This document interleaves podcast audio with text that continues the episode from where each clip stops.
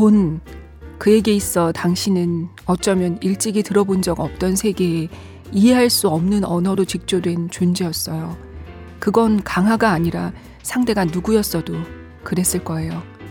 남과 같지 않은 것은 그 어디서도 환영받지 못하고 증오의 대상이 되어 아니면 잘해야 동정의 대상이 되는데 그것은 타인이 시해하는 동정과 그에 수반하는 불편한 시선을 기꺼이 받아들이겠다는 수혜자의 합의 아래에서 보통 이루어지곤 해요. 안녕하세요. 2020년 1월 12일 북적북적입니다. 저는 조지현 기자입니다. 2020년은 왜 이렇게 시간이 빨리 가는 것 같죠? 저만 그런가 해서 주위에 물어보니까 저만이 아니더라고요. 새해 첫날이 어제 같은데 1월도 벌써 중반입니다. 오늘 도입부에 들으신 내용은 소설 아가미의 한 부분이에요. 오늘 북적에서는 구병모 작가님의 아가미를 읽으려고 합니다. 구병모 작가님은 이 작품이 현실적이지 않으면서 지극히 현실적인 독특함이 있죠. 그런데 어떻게 하다 보니까 북적에서는 한 번도 소개해드린 적이 없더라고요. 그래서 저는 새해 저의 북적 첫 책으로 아가미를 골라왔습니다. 먼저 낭독을 허락해 주신 구병모 작가님과 위즈덤 하우스에 매우 매우 감사드립니다. 신간이 아니면은 특히 아주 길지 않은 소설은 낭독 허락을 받기가 어려울 때가 많거든요. 이렇게 흔쾌히 오케이 해주셔서 정말 감사합니다. 구병모 작가님은 2008년 위저드 베이커리로 창비 청소년 문학상을 수상하면서 등단했고요. 2015년 그것이 나만은 아니기를 이라는 작품으로 오늘의 작가상을 받기도 했습니다.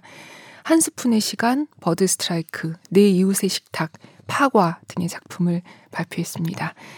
오늘 읽을 아가미는 2011년에 나온 소설이고요. 2018년에 개정판이 나왔어요. 어, 소설 아가미는 나라는 화자가 등장하면서 시작돼요. 이 나는 클라이언트하고 불쾌한 저녁 자리를 마치고 택시를 타고 집으로 돌아가는 길에 지갑을 보니까 정지된 카드랑 얼마 안 되는 현금밖에 없는 거예요. 이 돈으로는 집까지 못 갈 것 같아요. 그래서 어쩔 수 없이 어, 끝까지 목적지까지 못 가고 강을 건너는 다리 초입에서 내려서 걸어가게 됩니다. 그런데 휴대전화가 이 다리 난간에 아슬아슬하게 떨어집니다.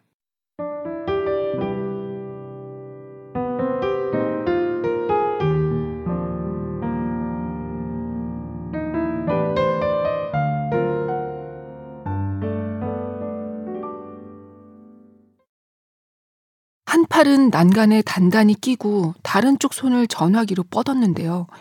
팔을 90도 각도로 접어 난간에 끼고 있다 보니까 그 정도 허리를 구부려서는 손이 안 닿더라고요. 그렇다고 조금 더 앞으로 나갔다가는 발끝에 채어 전화기가 떨어질 것만 같았어요. 어쩌겠어요. 낀 팔을 풀고 난간 철봉을 손으로 잡을 수밖에. 그게 정말 손에 거의 닿을 뻔했다고요. 바로 옆으로 새벽 버스가 질주하면서 그렇게 갑자기 경적을 길게 울리지만 않았다면요. 그 신경질적인 포효가 형태와 부피를 갖고 내 몸을 밀어내기라도 한 것처럼 손에 그나마 남아있던 악력과 마찰력이 떨어져 나갔어요. 몸이 기역자로 구부러지면서 허공에 떴을 때 엄마의 얼굴이 머릿속을 스쳤어요.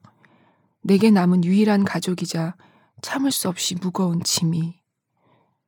얼굴이 점점 수면과 가까워지자 이제야 반딧불이처럼 가벼워졌다는 홀가분한 마음마저 들었지만 동시에 이런 식으로 짐을 내려놓기란 억울하기도 했고 엄마를 돌봐주는 간병인 아주머니는 내일 아침까지 나를 기다리다 투덜거리며 몸을 움직이지도 못하는 엄마를 놔두고 가버릴 테고 우리말도 잘 통하지 않는 사람이 나를 위해 실종 신고 따위 내줄 턱이 없는 데다 그녀 자체가 불법 체류자인 만큼 그저 받지 못한 하루치 수당을 포기할 뿐이라면 내 이름 세 글자도 기억하지 못하는 엄마는 젖은 기적 위에 몇 번이고 변을 보아 욕창이 난 채로 여기까지 생각이 미쳤을 때 물속에 처박혔어요.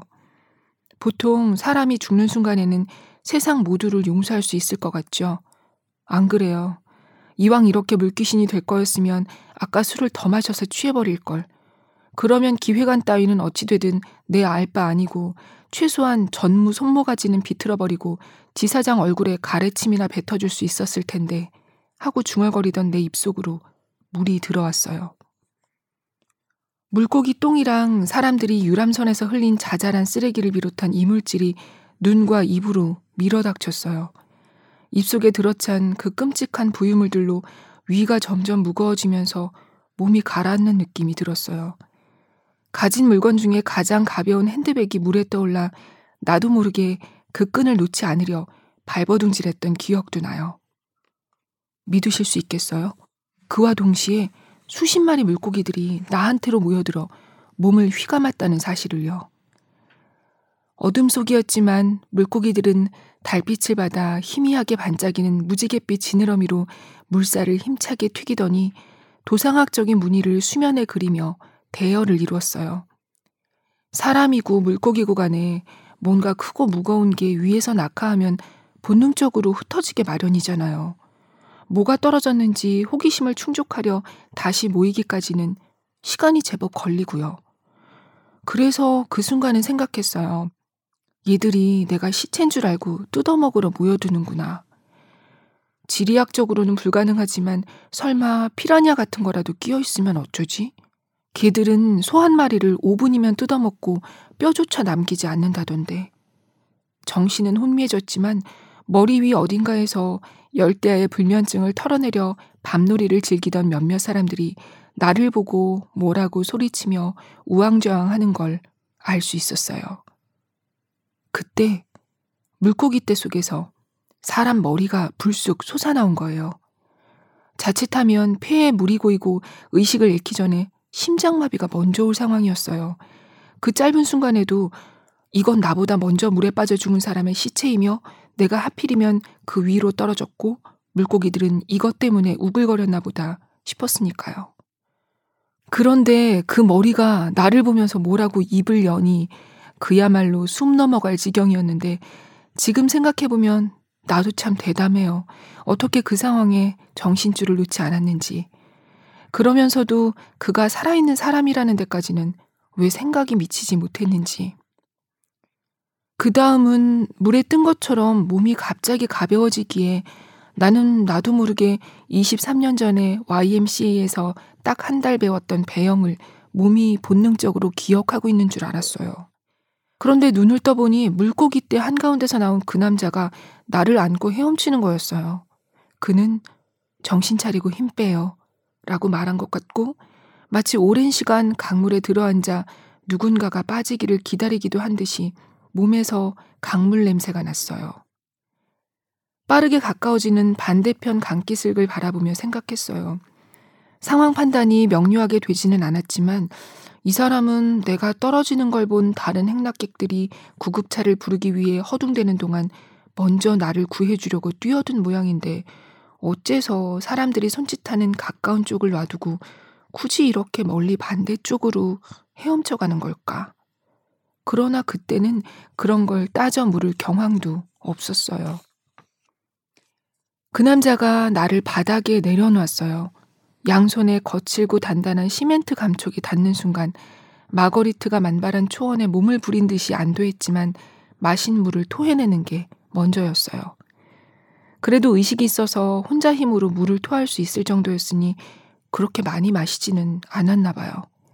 그게 다 문제의 수상한 남자가 나를 제때 건져줬기 때문이겠죠. 속이 얼마쯤 편안해지고 숨쉬기도 힘들지 않았지만 젖은 옷이 체온을 빠르게 앗아갔어요. 전화기는 결국 줍지 못했으니 몸을 움직여서 어디로든 가야 사는데 꼼짝도 할 수 없었어요. 강 건너 공원에서는 마침 도착한 구급차와 경찰차로 불빛이 번쩍이고 사이렌에다 야단이었지만 적의 길을 돌아서 여기까지 오려면 얼마나 시간이 걸릴지 짐작하고 싶지도 않았어요. 나는 오로지 정신을 잃지 않기 위해서 아직도 몸이 반쯤 물에 잠겨 있는 남자한테 기침과 함께 헐떡거리면서 물었어요. 그쪽은 왜 이리로 나오지 않아요?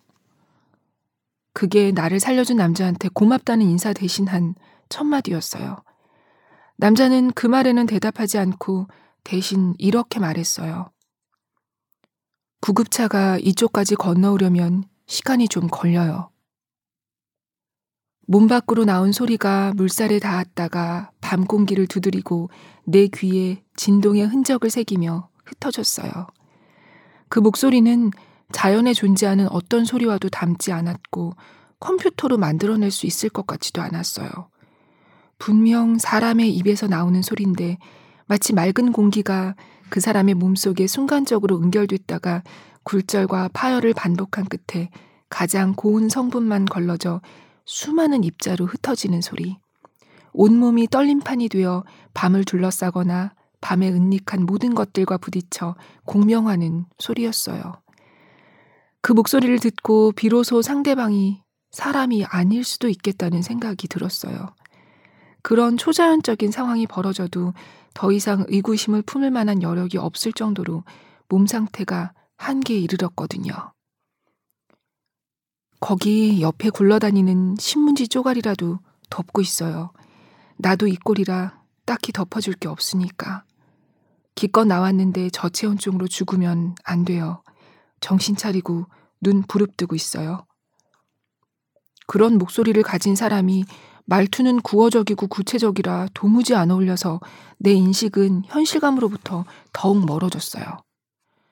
아니, 잠깐, 그러면 나를 왜 여기까지 도와줄 사람들은 저 건너편에 있는데 그 사람은 나를 안고 헤엄쳐 왔는데도 전혀 숨이 차거나 추워 보이지 않았고 그런 비현실적인 모습은 점점 더 내 상상에 확신을 얹어줬어요. 내 편의대로 해서 미안하지만 건너편에는 사람이 너무 많아서 그 말로 순식간에 상황이 이해됐어요. 그 사람은 사실이나 오해, 누명 여부를 떠나 범죄자로 쫓겨다니고 있으며 위험에 놓인 사람을 도와주기는 했지만 경찰하고 가까이 있고 싶지 않은가 보다. 하지만 이렇게 흠뻑 젖어서는 어떻게 도망칠 셈이지? 아니, 그 이전에 정말 사람이 맞나?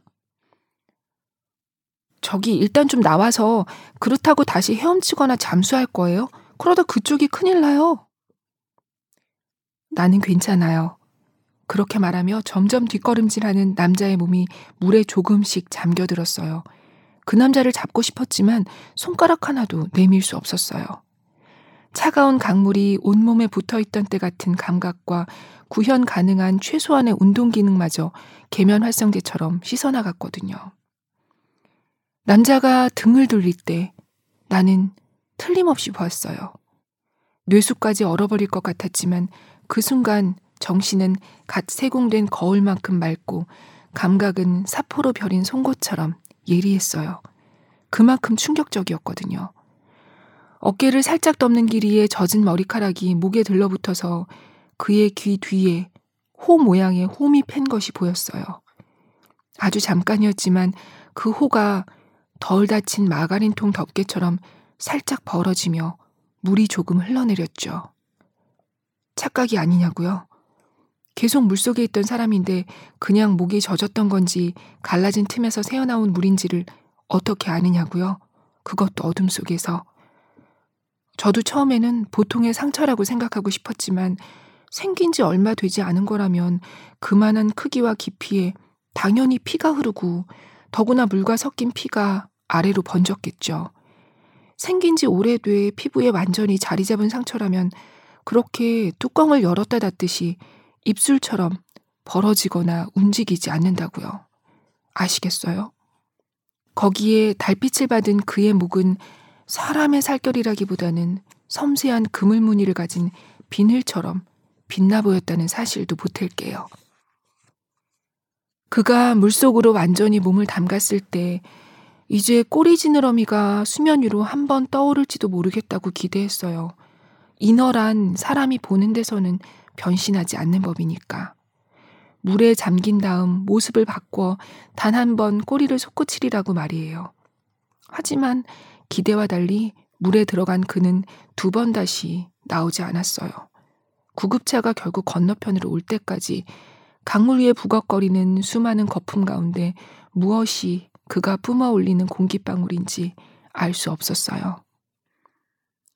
목격자들의 말에 따르면 당신을 건져준 사람이 있다는데 어디 갔느냐고 구급대원들이 물었을 때 나는 그 사람이 물 밖으로 나오지 않으니 수색해 달라고 했어요. 그건 최소한 사람의 도리와 일반 사회의 상식을 갖춰 말한 거였지만 사실은 그러면서도 그가 벌써 어디론가 무사히 헤엄쳐서 사라졌으리라고 믿었어요. 그대로 물속으로 깊이 빠져들어 다른 물고기들과 한데 섞여 또 다른 강줄기를 따라갔을 거라고 말이에요. 그 부옇고 탁한 강물이 남아 자기의 고향이거나 유일한 집이어서 거기 몸을 맡길 수밖에 없을 거라고요. 결국 부근에서는 시신이 발견되지 않았죠. 차라리 물고기 떼가 내 등을 받쳐줘서 강기슬까지 실어다 줬다면 한편의 아름다운 동화 같긴 할 텐데 사람이 구해주었다 하니 아저씨들이 이렇게 골치 아파하는 것이겠죠. 문제의 사람이 나오지 않았으니 시체라도 건져야겠는데 이 여자는 물에 빠진 충격으로 자꾸 잠꼬대나 하고 앉았다고 얼굴에 그렇게 쓰여 있네요. 어차피 제가 뭐라고 해도 믿어주지 않을 거면 차라리 물고기들이 건져줬다고 할거 그랬어요. 그러면 물속에 있지도 않을 시신 때문에 이렇게 아저씨들의 기력을 낭비하지도 않았을 텐데요. 꼭 써서 내야만 한다면 보고서에는 이렇게 꾸며 올리는 게 어떨까요? 문제의 구조자는 물에서 나오지 못하고 익사하거나 실종된 게 아니라 당연히 할 일을 했을 뿐이라며 정체를 밝히지 않은 채 그대로 자유롭게 유영하는 한 마리 물개나 돌고래처럼 헤엄쳐 떠나갔다고요. 그러는 동안 가끔 수면 위로 머리를 내놓아 호흡을 골라가며 마침내는 한 개의 점으로 멀어졌다고 말이에요. 어디까지나 그런 보고서가 받아들여진다면요. 사고자의 정신착란으로 보인다는 소견을 첨부하면 안 될까요? 이제 집으로 가봐도 되나요? 아까 간신히 연락이 다 다행이지만 간병인이 더 이상 못 기다린다고 최후 통첩을 했거든요. 그대로 엄마를 내버려 두고 가더라도 이제는 살아있는 제가 언제든 가볼 수 있으니 괜찮긴 하지만 제가 자리를 오래 비울수록 그분이 말 못하는 엄마에게 화풀이할 가능성이 없지 않으니 5분이라도 빨리 집에 돌아가 일당을 지불하고 싶어서요. 그렇게 살아있어 봤자 한숨 나오는 찌든 생활에 등급을 매기듯이 딱한 눈으로 바라보지는 말아주셨으면 좋겠어요. 저를 동정하는 대신 아저씨가 지금 저를 위해 해주실 수 있는 가장 바람직하고 현실적인 일은 이제 그 보고서를 마무리 지어주시고 저를 돌려보내 주시는 거예요. 자, 저는 그것이 사람이었든 물고기였든 혹은 내시였어도 상관없어요. 중요한 건 그가 저한테 한 번 더 살 수 있는 기회를 줬고 저는 집에 가서 엄마를 돌보며 필사적으로 돈을 벌고 재계약에 성공해야 한다는 사실뿐이에요. 다음에는 정말 이런 일이 있으려야 있을 수도 없겠지만 또다시 물에 빠진다면 인어 왕자를 두 번 만나는 행운이란 없을 테니 열심히 두 팔을 휘저 나갈 거예요. 헤엄쳐야지 별 수 있나요? 어쩌면 세상은 그 자체로 바닥 없는 물이기도 하고.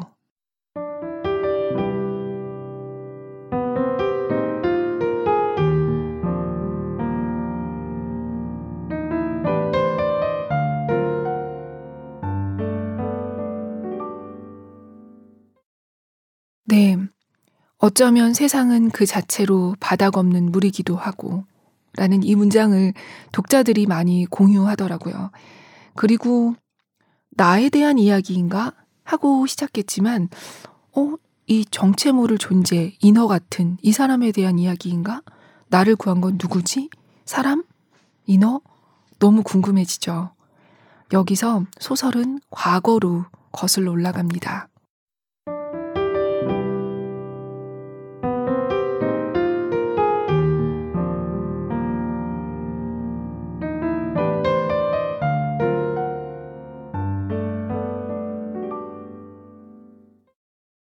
물안개 앞에서 남자는 차를 멈췄다. 그대로 밀어붙인다고 부러질 성쉽지 않은 단단한 나뭇가지들이 덤불져 있었다. 어린아이 정도나 그 사이로 몸을 이리저리 틀어 헤치고 나갈 수 있을 법했다. 남자의 원래 계획은 차를 탄 그대로 엑셀을 난폭하게 밟아 나무들 사이로 돌진하는 거였으나 검은 나뭇가지들이 서로를 향해 경쟁적으로 팔을 얽은 모습을 보니 그건 불가능해 보였다. 20만 킬로미터 넘게 뛰어 폐차 직전인 경차로 거기 달려들어봤자 가지들 사이에 끼인 채 앞으로도 뒤로도 나아가지 못할 터였고 그러다 보면 어느 순간 자신의 선택을 후회하거나 결심을 번복하게 될지 몰랐다. 차문을 열고 내린 남자의 코끝에 들꽃 냄새가 내려앉았고 밤의 술렁임은 귓바퀴를 간지렸다. 미지의 움직임과 생경한 촉각들이 밤의 마디마디에서 저마다 기지개를 켰다. 한 번만, 다시 한 번만. 지금까지 이 앞에서 몇 번을 돌아섰는지 남자는 세어보지 않았다. 피부에 찬 물기가 닿을 때마다 말라 비틀어진 과육 같던 심장이 의욕적으로 뛰었던 기억들. 마지막으로 한 번만 더 속아보자던, 믿어보자던 기대들 혹은 체념들. 어둠 속에서 수증기가 낱낱이 모공을 열어 속속들이 세척하고 나면 한때 묽어졌던 촉각이 다시 살아나 사고가 명료해지고 앞으로 어떤 일이 일어나더라도 감당할 수 있으리라는 긍정과 확신이 온몸을 채웠다. 그 확신은 현실의 문턱에 발등이 걸릴 때마다 엷어져서 그것이 흔적만 남거나 신용에 불과할 때쯤 남자는 밤호수에 가서 같은 일을 반복하곤 했다. 어느 날 집에 돌아와 보니 얼굴에 코피와 콧물이 말라붙어 엉긴 아이가 탈진 상태로 간신히 숨만 쉬고 있었을 때 그 아이의 옆에 제대로 소독하지 못해 쉰내가 밴 젖병 다섯 개를 채워두고 출근하면서 바깥 자물쇠를 걸어 잠그기를 48일간 지속한 다음 여름에 접어들자 부패한 분유를 먹고 토사물에 얼굴을 박은 채 파란 얼굴로 잠든 아이의 더운 몸을 안아 응급실에 데려갔을 때 폭우와 태풍으로 정강이까지 차오른 물과 동네 주민들의 떠다니는 가재 도구를 헤치고 지나가 반지 앞방 문을 열자 흙탕물 한가운데서 머리만 내놓고 물끄러미 아빠를 울려다보는 아이의 영문 모르겠다는 듯한 눈과 마주쳤을 때 실수령액 108만 원에 불과한 월급이 11개월째 연체된 끝에 밀린 월세 때문에 보증금을 빼앗기고 몇 안 되는 세간이 길바닥에 내던져진 다음 비좁은 경차 안에서 아이와 둘이 몸을 부대끼며 눈을 붙였을 때 꼽아보면 세상 어디든 흔히 있는 일이었고 그것이 한 사람에게 연쇄적으로 닥쳐오는 일도 그리 드물지 않았으며 한 가지 불행은 철저하게 다른 연속된 고통의 원인이나 빌미가 되기 마련이었다. 집 앞에 버려진 몇 안 되는 세간은 연락받은 재활용 센터에서 재빠르게 실어갔다. 고철값을 벌려던 업자들이 경차도 집어가려다 그 안에 잠든 아이를 보고 돌아선 뒤 집주인은 집 앞을 떠날 하루의 말미를 주었다. 휘발유를 채우지 못해 그걸 몰고 어디론가 갈 수는 없었다. 이튿날 반지하 방에 들일 새로운 이삿짐을 싣고 용달차가 골목으로 들어오는 바람에 집주인은 트럭이 들어오기에 방해되는 데다 흉물스럽기까지 한 차를 어디로든 빨리 치워버리지 않으면 레커차를 부른다고 닦달했다. 남자는 아이를 태운 뒤 사이드 브레이크를 풀고 차를 밀어 경사를 오르내렸으며 다닥다닥 붙은 단독주택들을 차례로 지나갔다. 이 집 앞에서 하루, 저 집 앞에서 또 하루를 보냈다. 아이의 유일한 바람막이인 작은 차를 버리고 갈 수 없었다. 마침내 골목이 끝나고 도로가 나왔을 때 남자는 더 이상 그 차를 밀면서 차선 하나를 모두 차지하고 갈 수는 없다고 판단했다. 남자는 골목 입구에 차를 놔두고 전철역 화장실에서 찬물로 아이의 머리를 감긴 다음 벽에 부착된 핸드드라이어 밑에다 아이의 머리를 밀어 넣어 말렸다. 냉풍으로만 설정된 드라이어는 머리를 얼릴 뿐 말리는 데는 별 도움이 되지 않았다. 머리 말리기를 포기하고 아이를 다시 안아 올릴 때 머리를 드라이어 본체에 부딪혔다. 남자는 아이의 이마를 문지르며 물었다. 아프니? 아이는 고개를 저었다.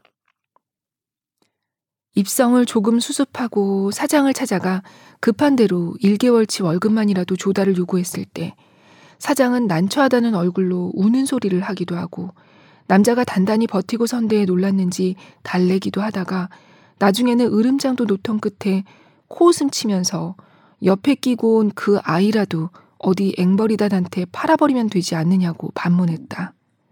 그 순간 남자의 머릿속을 팽팽하게 당겨 현실에 붙들어 두었던 한 가닥 극세사가 뚝 끊어지는 소리가 났다.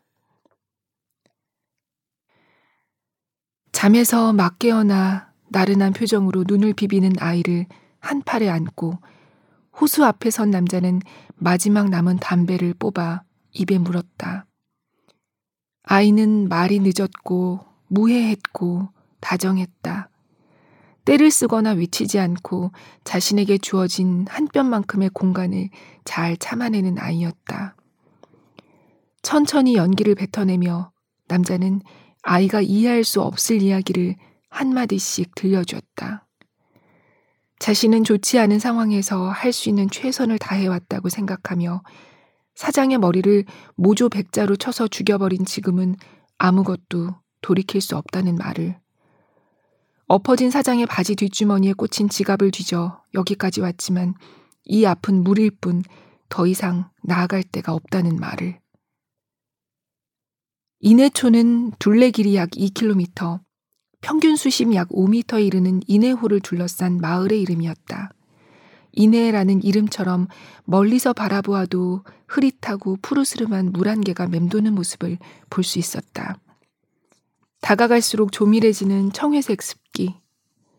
남자가 검은 물거울에 자신을 비춰보면서 문득 떠올린 것은 자신은 여기까지이나 아이는 어쩌면 어딘가에 맡겨져서 무사히 살아갈 수도 있으리라는 한 가닥 기대였다. 그러나 곧 세상에 홀로 남을 이 아이가 겪게 될 종류와 정도를 가늠 못할 폭력과 곤궁을 떠올렸는데 아직 일어나지 않은 일들에 골몰하는 거야말로 무의미하나 가능성만은 매우 높다고 할 수 있었으며 그렇다면 어느 쪽이 더 가혹하고 비참한 일일지를 저울질하다가 결국 이 아이에게 삶이란 죽음에 이르기까지의 과정을 더 늘리는 일에 불과하다는 결론으로 마음이 기울어졌다. 이 아이의 앞날은 뜨거운 물에 뿌려진 한 줌 설탕의 운명만큼이나 명백해 보였다.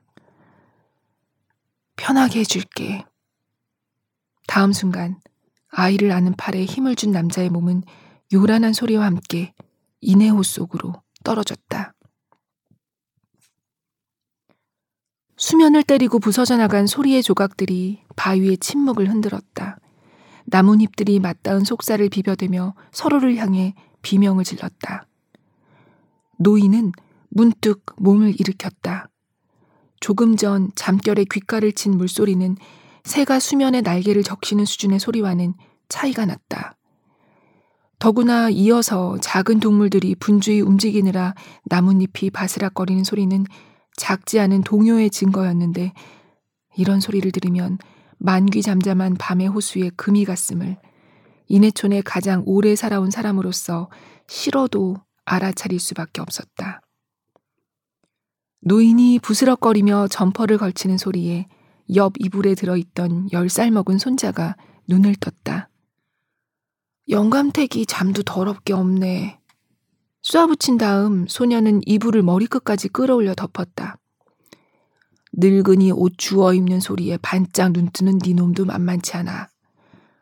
언젠가는 이 주드라지를 어떻게 좀 해야 할 텐데 노인은 이불에 덮인 소년의 머리를 쥐어받고 일어나 손전등을 잡았다. 문을 열다 노인은 무언가가 발에 걸려 쥐덫을 건드린 줄 알고 펄쩍 뛰었다가 발등이 무사함을 확인하고 손전등을 비춰보았다. 어린이를 위한 장자라는 제목의 학급문고 스티커가 붙은 책이 쓰러진 책가방 입 밖으로 반쯤 나와 있었다.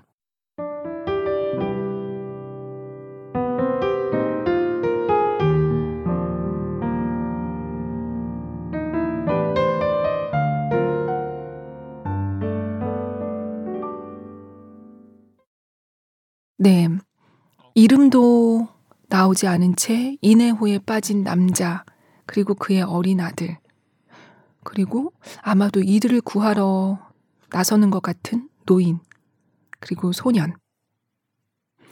귀밝은 노인은 호수에 빠진 것이 분명한 누군가를 찾으러 손전등을 들고 나섭니다. 어, 쇠락한 이 호수 마을에는 이런 일이 잦았거든요.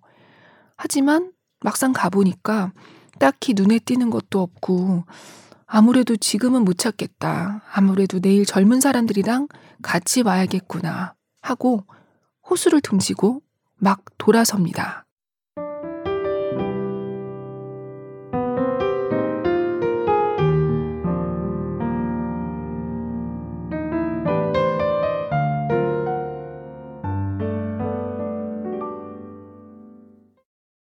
찰랑. 완강한 수면의 침묵을 깨고 등 뒤에서 작고 가볍게 물결치는 소리가 들려 노인은 멈춰섰다. 잔잔한 수면에 동심원 한두 개쯤 그려질 법한 소리였는데 노인이 뒤돌아서 불빛을 비추자 물 위로 떠오른 넓고 검은 덩어리가 눈에 띄었다. 사람의 등으로 보였지만 그 자세로 보아 때는 늦은 듯 했고 노인이 직접 시체를 건져 올릴 수 있는 깊이도 아니었다.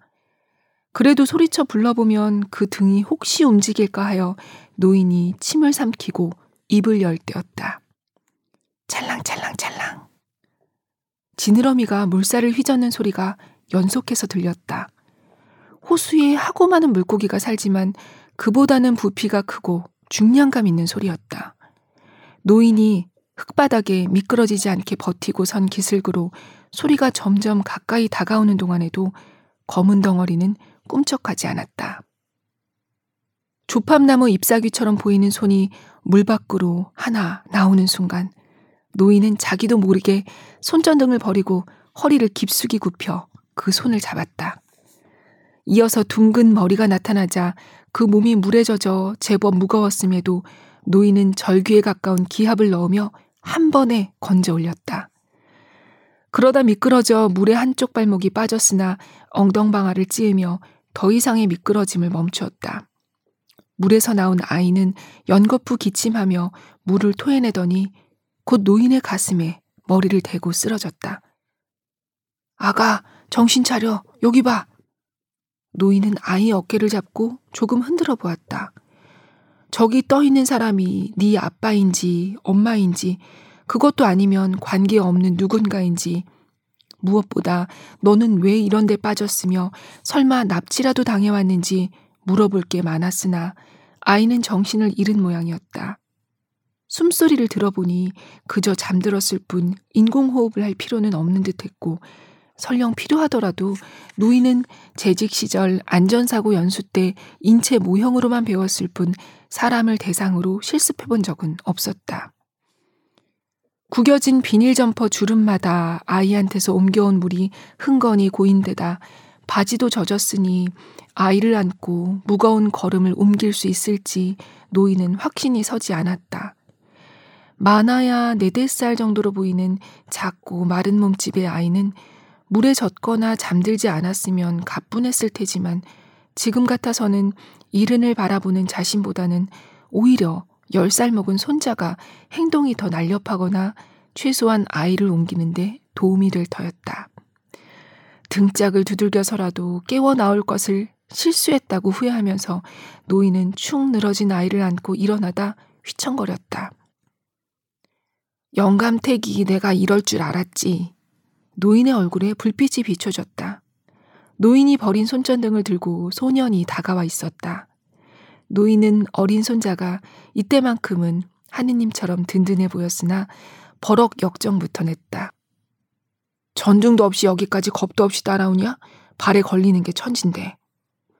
그도 그럴 것이 흙과 돌무더기 사이로 정맥처럼 붉어진 나무 뿌리들이 언제라도 보행자의 발등을 걸어 넘어뜨릴 태세로 펼쳐져 있었다. 소녀는 코웃음으로 대답을 떼었다. 내가 할아버지 같은 줄 알아? 뭐야 그건? 죽었어? 죽었으면 건졌겠냐. 저기 뭔가가 떠오르긴 했다만 잔말 말고 등 이리 대. 아씨, 내가 왜? 노인은 소년이 쭈그리고 앉아 돌려댄 등에 축 늘어진 아이를 업힌 다음 점퍼를 벗어서 소년의 목에 둘러놓은 아이의 손목을 감아 떨어지지 않도록 묶었다. 소년은 아이를 업고 일어나서 중심을 잡기 위해 두어 번 자칫거리다 곧 성큼 앞서 나갔고 노인은 그 발 앞으로 불빛을 비추며 따라갔다. 그럼 저쪽은 저대로 내버려 두게? 지금 거기까지 생각할 여유가 없다. 내 등 뒤에 이건 가망 있나? 수틀리면 돌아와서 물에다 던지면 돼? 새끼가 주둥이 안 닥치지? 아, 좀 때리지 말라고. 이거 확 버려버린다. 승강이를 하면서 노인과 소년이 바람막이 수준의 양철 지붕 아래로 돌아왔을 때는 이미 동살이 잡히기 직전이었다. 소년이 아이를 업은 채 힘겹게 신을 벗는 동안 노인은 방으로 들어가 얼어 죽기 직전이 아니면 쓰지 않기에 장 깊숙이 처박아둔 전기장판을 꺼냈다. 장판에 접힌 자리가 오래되어 잘 펴지지 않자 내 귀퉁이를 의자와 베개로 눌러놓고 다이얼을 2단으로 올렸다. 할아버지, 수건, 이불, 체온계. 노인이 장판 위에 낡은 요패드 한 장을 더 깔고 그 위에 수건을 펼치는 동안 소녀는 아이의 몸에 착 달라붙은 옷을 벗겨냈다.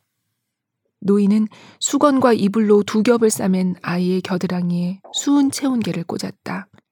5분 뒤에 꺼내보니 34도였다. 아이가 아까보다도 호흡은 한층 더 편안해진 듯 했으나 사람이 생존 가능한 최저 체온이라고는 생각되지 않았다.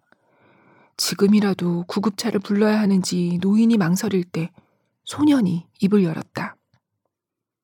할아버지, 문제가 좀 있는데? 이 와중에 뭐가? 지금 보니까 얘 귀 뒤에 엄청나게 큰 상처 있다? 무슨 상처? 몰라, 봐봐. 노인은 앉은 쪽에서 아이의 머리를 살짝 물어 돌려 손자의 말이 사실임을 확인했다. 칼을 수직으로 꽂아서 가르다 뽑은 듯한 곡선의 금이 가 있었는데 상처 깊이가 얼마나 되는지 확인할 엄두조차 나지 않을 만큼 심각해 보였다. 그때 소녀는 눈을 휘둥그레 뜨며 고개를 저었다.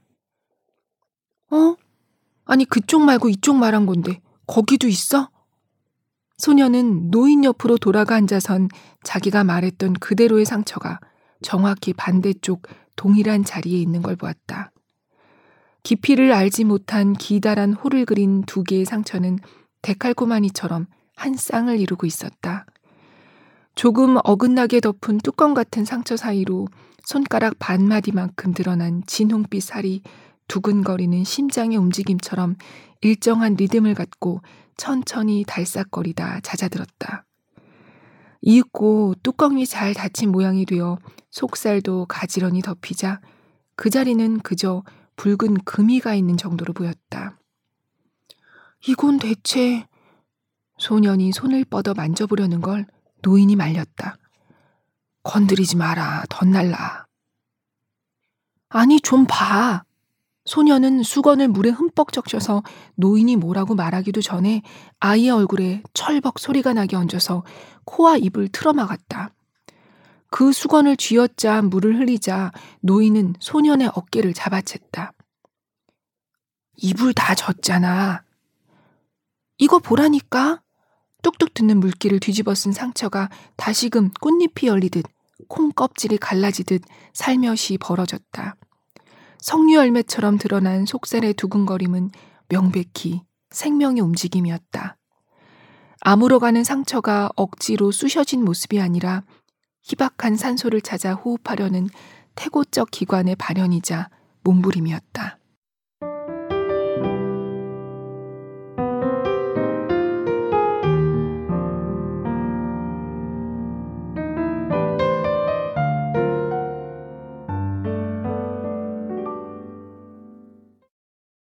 네, 도대체 이 상처는 뭘까요? 이 책의 제목이 바로 이 상처일까요? 노인과 손자는 이 정체 모를 아이를 일단 두고 보기로 합니다. 그 사이에 동네 병원에 데려가기도 했는데 병원에서도 뾰족한 설명을 하지 못해요. 노인과 손주는 만약에 이 아이를 어디인가 신고한다면 남과 다른 이 아이가 어떻게 될지 걱정이 되기도 했고 또 자신들도 이래저래 성가신 일이 많아질 것 같기도 하고 그냥 집에서 함께 지내게 됩니다. 아이는 목욕을 시킬 때면 물장구를 치며 대야 안을 휘젓고 다니곤 했어요. 책에 이런 구절이 있어요. 황허의 꼬리 지느러미처럼 눈부신 속도로 움직이는 아이의 가는 다리와 조그만 발에 고무돼야 하는 턱없이 부족했다. 물기를 머금은 아이의 피부는 정오의 햇빛을 받아 곳곳이 불규칙하게 반짝거렸는데 그건 훗날 이 아이가 제대로 된 비늘과 함께 철갑 상어의 옆구리에 수놓인 금빛 바늘땀 같은 줄무늬를 갖게 되리라는 예고처럼 보이기도 했다. 네, 이 아이가 바로 곤입니다. 도입부에서 들으셨던 바로 그 이름. 아이에게 곤이라는 이름을 지어준 사람은 강하예요. 노인의 손주죠. 노인의 딸이 맡겨놓고 떠난 아이인데요. 강하랑 고는 아까 들은 거에 의하면 나이가 강하가 10살이었으니까 한 대여섯 살 정도 차이가 나죠. 이 둘의 관계가 묘해요. 도입부에서 들으셨듯이 강하에게 고는 일찍이 들어본 적 없던 세계에 이해할 수 없는 언어로 직조된 존재였죠. 이 소년에게 어, 장자에 나오는 크기가 수천이나 되는 물고기의 이름을 따서 곤이라는 이름을 지어준 것 역시 강하인데 동시에 고기 새끼라고 부르면서 멸시하기도 합니다. 그리고 시간이 한참 흐른 뒤에 이 집에 어느 날 갑자기 누군가 찾아오면서 이야기가 복잡해집니다. 어, 일단 앞부분을 읽고 나면 쪼개서 읽을 수 없는 그냥 펼친 대로 단번에 끝까지 읽게 되는 소설이 아가미인 것 같아요. 이 책의 중후반부는 직접 읽으시면서 확인하실 수 있습니다. 뒷부분이라서 앞뒤 얘기를 여기서 읽어드릴 수는 없지만 이 엄청난 사건이 일어난 뒤에 곤이 강하에게 말해요. 날 죽이고 싶지 않아? 그러자 강하는 물론 죽이고 싶지.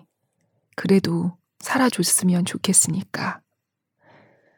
살아줬으면 좋겠다니. 고는 지금껏 자신이 들어본 말 중에 최선이라고 생각했던 예쁘다가 지금 이 말에 비하면 얼마나 부질없는 것인지를 폭포처럼 와락 깨달았다. 언제나 강하가 자신을 물고기 아닌 사람으로 봐주기를 바랐지만 지금의 말은 그것을 넘어선 존재 자체에 대한 존중을 뜻하는 것만 같았다. 네, 이런 부분이 있습니다. 사람을 사람으로 봐주는 것, 존재 자체에 대한 존중. 어, 이 책의 뒷표지에는 간절히 숨쉬고 싶은 우리를 살게 해주는 상처, 아가미라고 쓰여 있어요. 이 소설에 등장하는 인물들은 처음에 이 강에서 다리 건너다가 물에 빠졌던 그 곤이 구해준 이 화자인 나를 비롯해서 외손주를 키우고 있는 노인, 또 정신적으로 의지할 데가 없는 강하, 그리고 죽음 앞에서 아가미를 갖게 된 곤, 어, 이 모두들 소외된 인물들인데요. 제가 저자도 아니고 또 작가의 말이 따로 책에 들어있지도 않은 만큼 뭔가 더 의견을 말씀드리지는 않겠습니다. 어, 좀 색다른 소설을 읽고 싶다 하시는 분들이라면 오늘 읽은 아가미뿐 아니라 판타지와 현실이 결합된 구병모 작가님의 소설을 좋아하실 것 같아요. 네. 오늘도 긴 시간 들어주셔서 감사합니다. 아, 그리고 지난번 자기 앞에 생은 어떠셨나요? 새해에는 제가 댓글에 댓글을 달아야지 하고 있는데 댓글이 없어서 댓글을 못 달았어요. 네. 새해 복 많이 받으시고요. 청취자 여러분들 한 분 한 분 모두 또 뵙겠습니다. 저는. 안녕히 계십시오.